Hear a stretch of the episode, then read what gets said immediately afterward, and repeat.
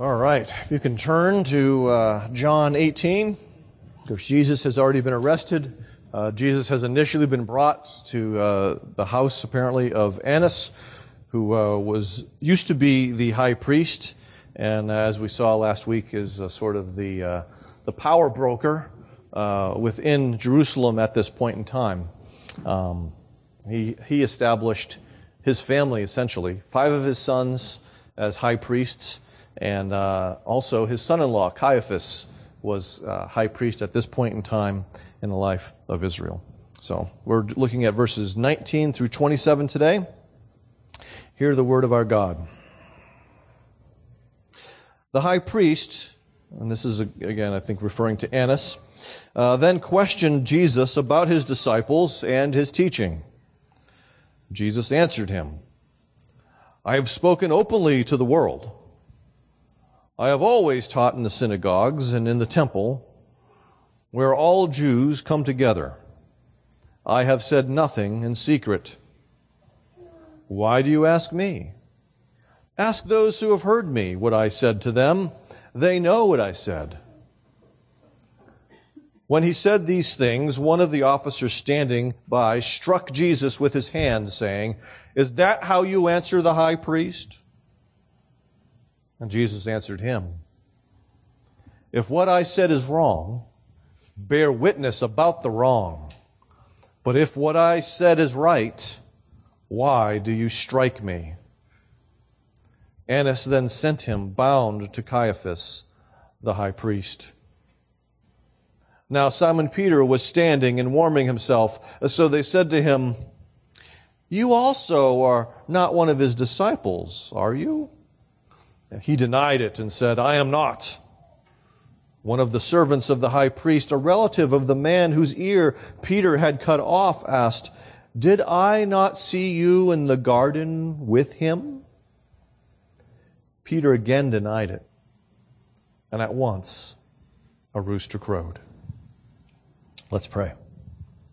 Father, grant us hearts to understand you and to understand your word, to understand ourselves and the greatness of our need for a Savior. Grant us eyes to see and ears to hear of the greatness of your love for us in Christ Jesus, whom you sent as a propitiation for our sins. And we ask this in his name, amen. This is a really weird time in my life. That's because I'm currently engaged in 2 trials. On the one hand, I'm being sued. Those of you who don't know, my wife was in an accident 2 years ago, and the other party has decided to sue us for that accident. That's all I'll probably say about that, aside from the fact that we have to make a decision tomorrow about an arbitration hearing. Okay?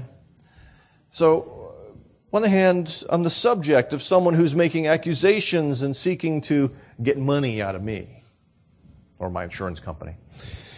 On the other hand, I'm also part of an ecclesiastical trial. I'm the prosecutor. I'm the one who is intended to show the guilt of another party. What has become very obvious to me in the midst of both of these events is that there's another trial going on, and that is the trial in my heart. Because I have to respond to each of these circumstances, and how I respond is an indicator of who I am and what I really believe. Am I seeking justice or vengeance? Am I seeking just to make things go away and sort of appease things? Or my heart is revealed in the midst of this. I'm being squeezed, and what is coming out is what's really in my heart. And so as we think about these trials, the trial of Jesus, let us remember that's not the only trial that's going on. There's also a trial in the heart of Annas, as well as a trial in the heart of Peter. Let's keep that in mind. Our big idea this morning is that Jesus was killed to build his kingdom. I'm going to borrow from last week in the sense that those categories that I mentioned of the hard heart and the weak will, okay? But this is in the context, I think, of the idea of kingdoms. And so the first thing I want us to consider is that the hard-hearted kill to protect their kingdom. As I mentioned, Annas is a power broker, but let us remember that he is not in power by accident. We could think of what Paul says about he quotes Moses from Exodus about Pharaoh. For the scripture says to Pharaoh, "For this very purpose I have raised you up, that I might show my power in you, that my name might be proclaimed in all the earth." So then he has mercy on whomever he wills, and he hardens whomever he wills. And so, just as God raised up Pharaoh and was going to reveal his power not so much in Pharaoh himself, but in how God would overthrow Pharaoh, that God would have mercy upon the people of Israel, but he would harden the heart of Pharaoh and the people of Egypt, even as he reveals his mercy and grace to the people of Israel, according to the promise that he made to Abraham, Isaac, and Jacob. And so here we see God has raised up Annas into this position of power. He is going to harden the heart of Annas, even as he is about to show mercy to the heart of his people. He's going to reveal his power, so to speak, through the weakness of his son as this story unfolds. So let's not lose sight of that bigger picture of what's going on. And so he begins to question or interrogate Jesus. It's unknown, really, to Annas that he too is on trial, that his character is about to be revealed for us. And his questions to Jesus were twofold. They were about his disciples, and they were about his teaching. And so what Annas wants to do, essentially, is to root out Jesus' doctrine and to root out Jesus' disciples. He probably wants to know, whom shall I go after next? Whom have you infected with this doctrine of yours? He's going on the offensive. But this, I think, in some ways, reveals just how out of touch Annas really was. It gives the impression, anyway, that he hadn't heard Jesus teach at all. Imagine that for a moment. You were formerly the high priest of Israel. You are the one who has worked behind the scenes to get your son-in-law into power as the great high priest of Israel, which means, you're colluding to a degree with the Romans and all of this. You are the most powerful religious person in Israel at that point in time, and you haven't decided to go hear Jesus. You haven't gone to the temple during any of the feast days and listened in 3 years. Jesus was not hiding in a corner when he preached. Jesus was out and in the open when he preached. And in 3 years, apparently, Annas has not heard Jesus teach at all. Not in the synagogue, not in the temple. There is some uncertainty, there's some vagueness and ambiguity in what he asks when he talks about his teaching. We're uncertain if he's looking for false teaching, which would fall in line with what we've read from Deuteronomy 13 a little while ago.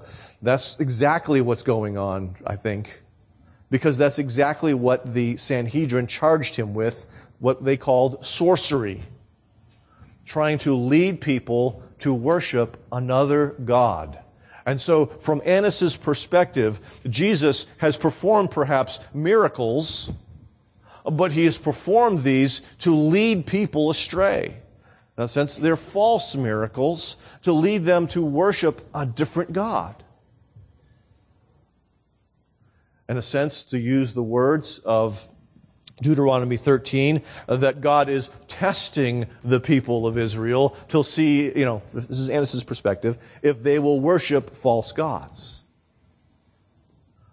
But I think what really is going on is that the test is whether they will follow the true God, Christ. Whether or not Annas will hear the voice of the Father, the voice of the God that he already was supposed to know about from the Old Testament in the teaching of Jesus. Remember, Jesus has repeatedly said in the last days of his ministry on earth that he said only that which the Father told him to speak. Is Annas able to hear the voice of the covenant God of Israel in the teaching of Jesus? He's being tested. Will he follow the teaching of Jesus, which is really the teaching of the Lord, or will he follow his own teaching and doctrine? Being hard of heart, he's rejecting the Father's voice by rejecting the voice of Jesus. The second option, so to speak, to make sense of this, is was he looking for seditious teaching? That somehow in private Jesus was teaching something else to his disciples that would result in the overthrow of Judaism or the overthrow of the people because it challenges Rome. Okay?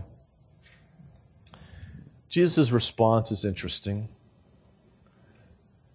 He doesn't defend himself. He's asked this question. Why do you ask me? It's sort of a sneaky question in a sense. Because he then lays out, of course, I taught in the synagogues and I taught in the temples. And everyone's heard what I've said. Okay, there's nothing going on here. But it's pointing out that Annas is violating the law in how he's conducting the trial. This is not an informal sit-down. Jesus is bound. Jesus has been arrested. This is not Annas sending a little note to Jesus. I'm curious about you, but I can't get out to hear you teach at the synagogue or the temple. Why don't you come by my place and let's have a chat? This is not what it is. He's bound. And, according to the rules, the witnesses against him must come first. There have been no charges, no allegations made against Jesus, and yet he's being called to defend himself. Annas is violating the procedure in this trial. He makes you think that he's pursuing justice, but he is pursuing it unjustly. It is then that one of the officers struck Jesus with his hand. It could mean that he slapped him. It could mean that he boxed his ears. But either way, he acts. And he acts unjustly. Jesus notes to him that the proper course of action is that if Jesus spoke wrongly, that a charge should be made. You don't just beat the prisoner.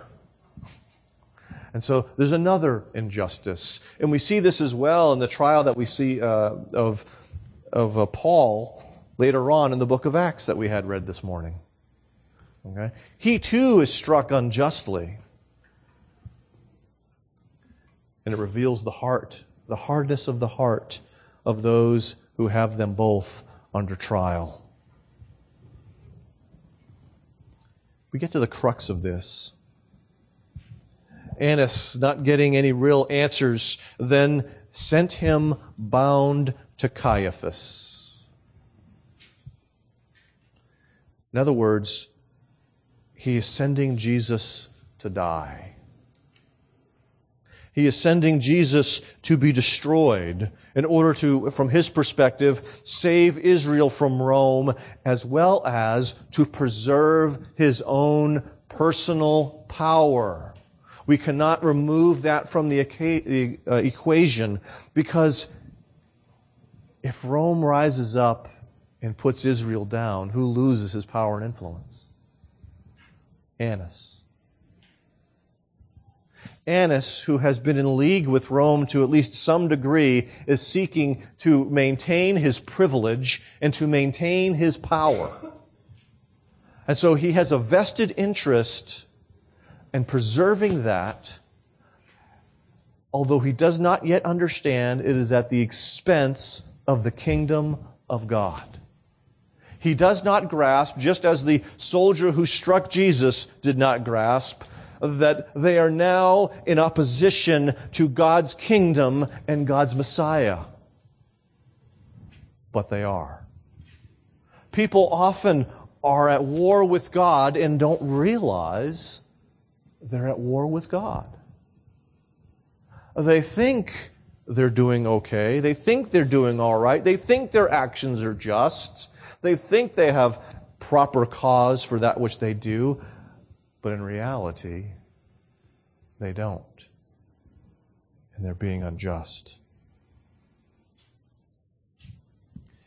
When our kingdoms are threatened, the pride and the fear that already exist in our hearts, because we're being squeezed, that's what's going to come out.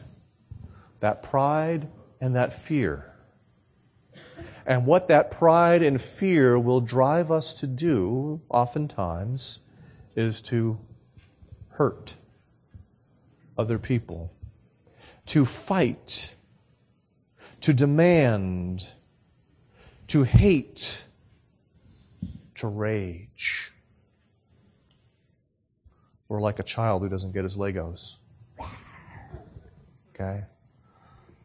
This Friday night, a couple of the guys came over to my house, and we watched It's a Mad, Mad, Mad, Mad World, which is one of the funniest movies that I have watched. I love that movie. Loved it for years. And one of the things that kind of dawned on me as I was watching it for the first time in a while is if you watch the patterns of statements, there are a few things that emerge repeatedly throughout the film, one of which, of course, went flying right out there. Okay?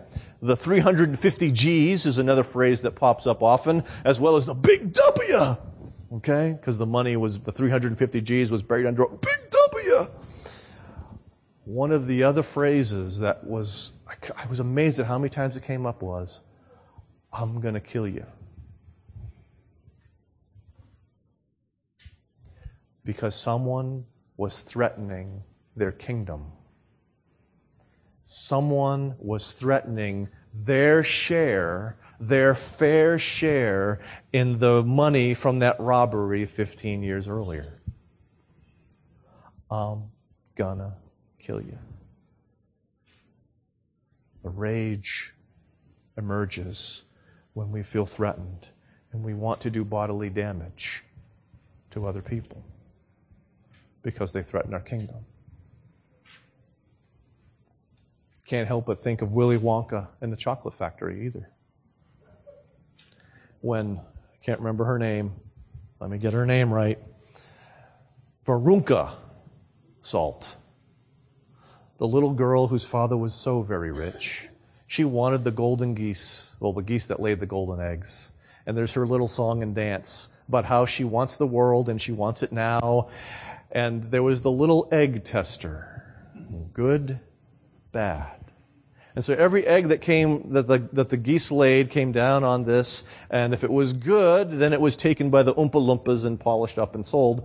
But if it was bad, the bottom opened up, and the egg was sent to the furnace. And at the end of her little song, Veruca got up on the scales. Bad egg. To the fires. What's in our hearts is the reflection of who we are. Bad egg. And so trials reveal the kingdom that we live for, the one we will protect oftentimes by harming others. Secondly, let us consider that the weak-willed lie to protect their kingdom.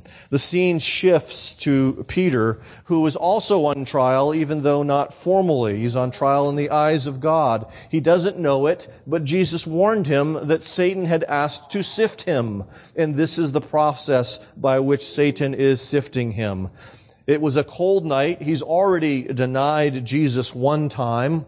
Okay, when he entered the gates and the slave girl challenged him, okay? And so he goes on this cold night to the coal fire, okay? So it's not a it's a fire pit, but it's not like with logs on it and high flames that you can see by. It's more like the dim glow of the coal burning in it, producing the heat, but not a whole lot of light. And so it's difficult to see the person, you know, kind of standing on the other side of this fire pit, okay?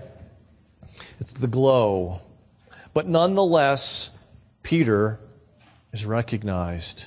We see this, it says they, okay? Now, what's interesting is when you look at the other gospel accounts, Matthew and Mark have a woman coming forward, but Luke has a man coming forward, okay? And what John does is he ties these two together in a sense of saying that whichever one came first, others joined. Okay, so before Peter has a chance to respond to the allegations, we have a group of people who are essentially saying to Peter, yeah, aren't you one of his disciples too? Okay. Now, Matthew fills this out to a greater degree than John does, in that Peter not only says no, but Peter says no with an oath. I swear to you on. He is backing up his claim with the use of an oath. You know, stick a needle in my eye, that whole thing. He's doing that, except more formally in the words of the Jewish people of that particular day. He denies it. Okay? Strike two, the umpire would say, if there were one. He's still by the fire. You'd think he might retreat from this fire, but that might point out the fact that he feels a little guilty about all of this. And John notes something that the others don't, that the servant who approaches him next is a relative of the man whose ear he cut. This person is a relative of Malchus. Okay, Malchus, who Jesus healed, but still it has to be kind of rather sticks to the mind, shall we say, such an event. And this person was also there. Weren't you at the garden too? Didn't I see you in the garden with Jesus? So it's not just, aren't you his disciple, but didn't I see you at the garden? The stakes are a little bit higher. And once again, Peter denies it. Matthew notes that he does so not just with an oath, but this time he calls a curse down upon himself. Peter keeps lying because of fear. Because of what might happen to him if he says the truth. We often lie out of fear. I remember one of the great lies I told when I was a child. And I'd gone to a friend, I was with a friend, we went to his neighbor's house, and their little tiny dog ran out when we rang the doorbell. And I backed up because of the dog, because I didn't know this dog, and I wasn't sure if I should trust this dog. And there was one of those little plastic pools in the driveway filled with water, which is kind of odd because it was not a hot day. And nonetheless, I fell backwards into the pool. When arriving home in my bespotted sort of way, and I, drenched, my mother asked me, what happened to you? And instead of saying, the dog chased me, I said, Dennis pushed me. why a child would lie about that. There was some fear about saving face. Instead of wanting to be afraid of a dog, I wanted rather to be pushed in by my friend. Peter is saving his kingdom, he thinks, out of his fear. Let's think about Peter for a second, though. Peter, remember, in chapter 13, right after the foot washing and all of that, and the declaration that one of them is going to betray him, Peter says, "Lord, why can I not follow you now? I will lay down my life for you." Here's his opportunity. But what else about Peter? Peter is the one who made the great confession in Matthew 16. "You are the Christ. You are the Son of God." That's the guy. And Jesus didn't say, "Well done for you, high fiver." He said that the Father revealed this to you. Okay? The Father revealed the true identity of Jesus to Peter.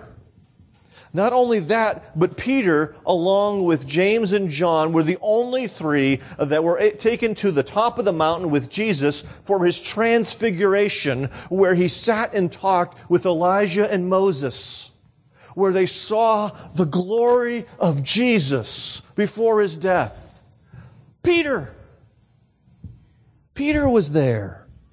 He saw all of this.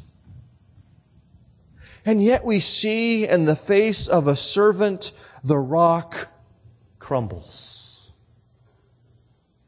He falls to pieces.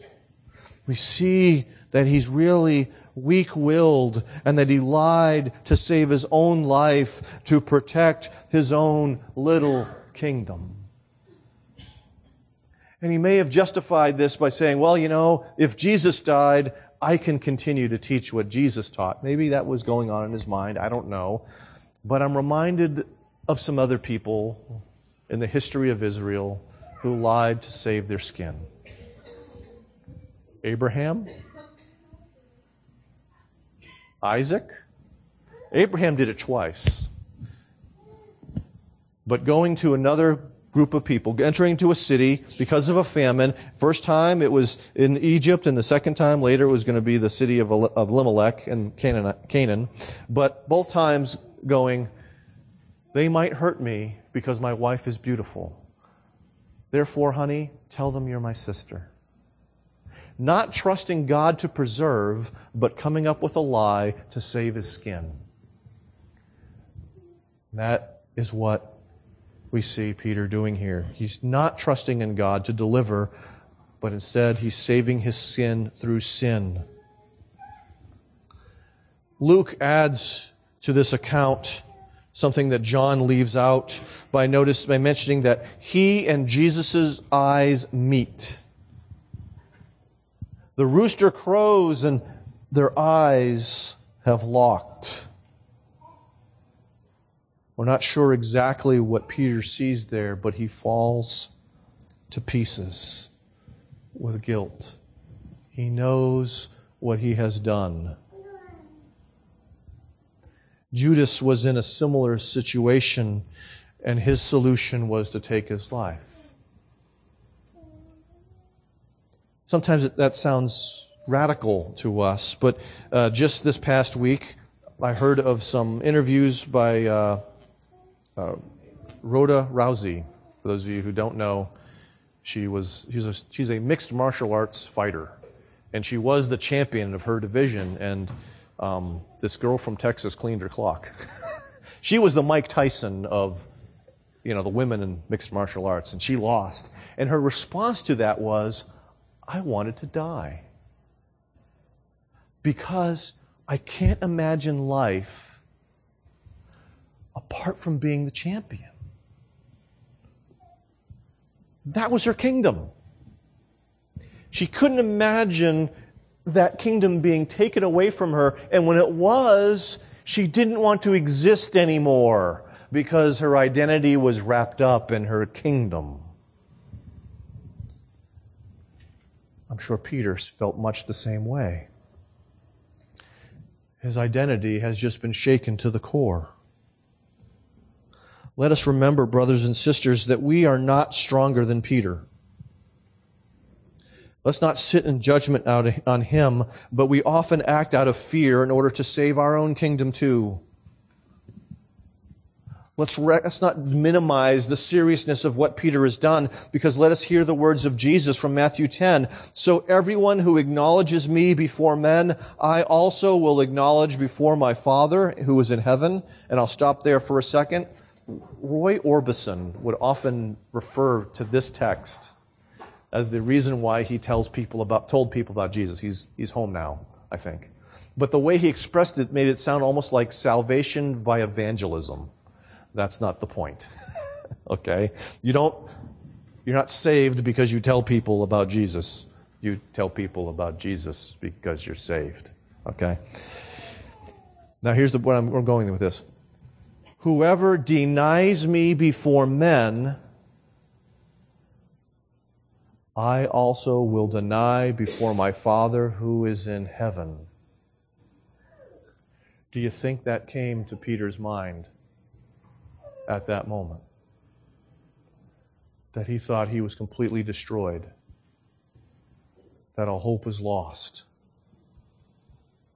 in what he did. Trials reveal the kingdom that we will lie for because we can't live without them. Let's get to the good news. We need the good news. And that is that Jesus was killed so that we can enter his kingdom. Jesus was faced with difficult decisions as he stood before Annas. Remember, he can call down legions of angels. He could have Annas killed right then and there because Annas was a sinner. Annas was corrupt. And he didn't. Jesus, I'm sure, was tempted to deny his identity as the Son of God and the Messiah. He would have been tempted, perhaps, to deny his doctrine, to deny his disciples in order to save his own life. Was he going to trust in the goodness and power and promise of the Father, or was he going to fear finite men? Jesus doesn't back down. He presses the issue of injustice and innocence. He questions the legality of the trial by saying, why do you ask me? Where are my accusers? He doesn't back down when he's slapped. He does not cower, but neither does he retaliate. But he speaks to the injustice. If I've done wrong, bear witness to what I've said. And so in a sense, we have here, I think, a fulfillment of what we find in the prophecy of Micah, chapter 5, verse 1. Now muster your troops, O daughter of troops. Siege is laid against us. With a rod they strike the judge of Israel on the cheek. And the very next verse talks about the one who's going to come on the foal of a donkey out of Bethlehem. Okay? We see from Proverbs 28:1, the wicked flee when no one pursues, but the righteous are as bold as a lion. And so Jesus is not cowering. He's bold. He's speaking the truth. He's not threatening people. Okay? And so he's fulfilling what he taught people in Matthew 5. Do not resist the one who is evil, but if anyone slaps you on the right cheek, turn to him also the other. Okay, he's fulfilling that, but that does not mean that you have to never speak to the injustice that's being perpetrated. And he's doing so righteously.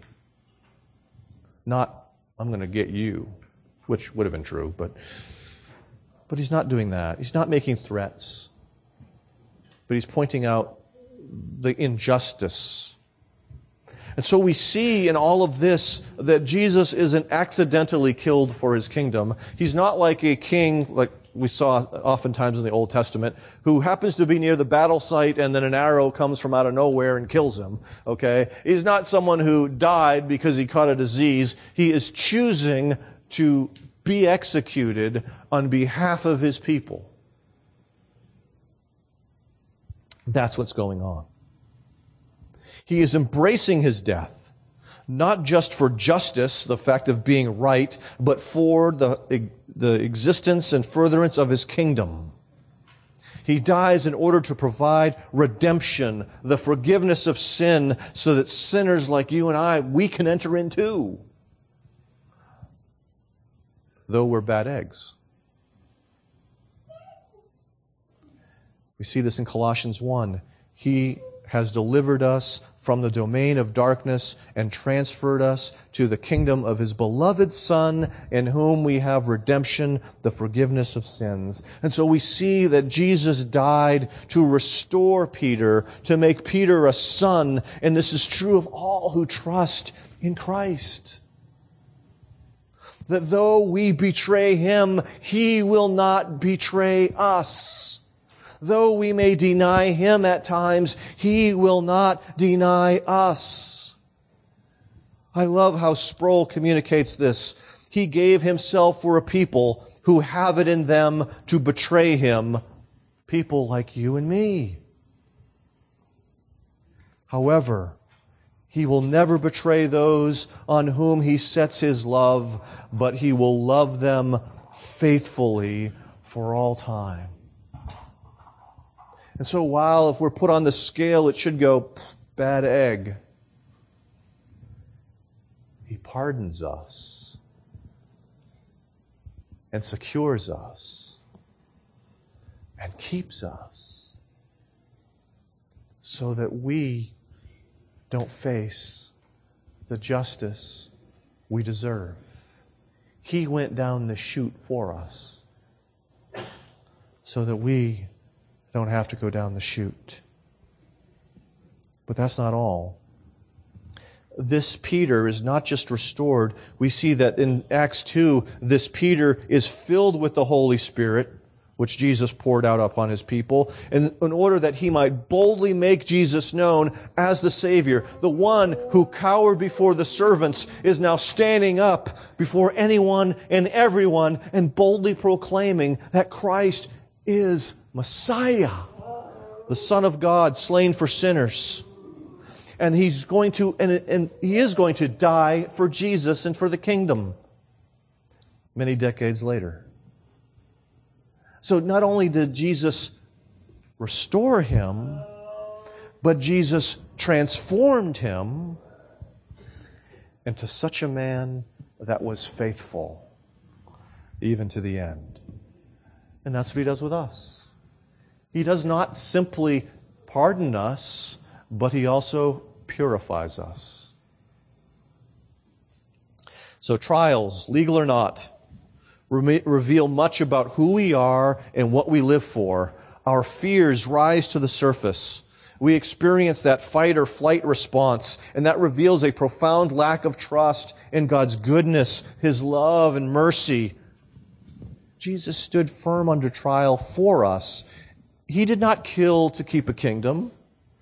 He did not lie to keep a kingdom, but He laid down His life to gain a kingdom. He laid down His life to fill it with people like us, to remake us as a people like Him. And so, which kingdom has more of your heart? Which kingdom captivates your attention, monopolizes your time? Your kingdom or His kingdom? Let's pray. Father, we recognize that while we are redeemed, we are not yet fully made righteous. And so we do experience that struggle between the flesh and the Spirit. And Father, one way it shows up in our hearts is that we live for two kingdoms. They seem to war in our hearts. And sometimes, by the power of the Spirit, yours prevails. And sometimes we seek our own. Have mercy on us. I thank you that you have sent your Son to do that very thing. Strengthen us in the power of the Spirit, that we would be striving for your kingdom. living and dying and loving for your kingdom and not our own. Father, that's not something that's done by us and by the power of the Spirit. It's something that you have to do. You have to work in us. And so I ask that you would do that. In Jesus' name, amen.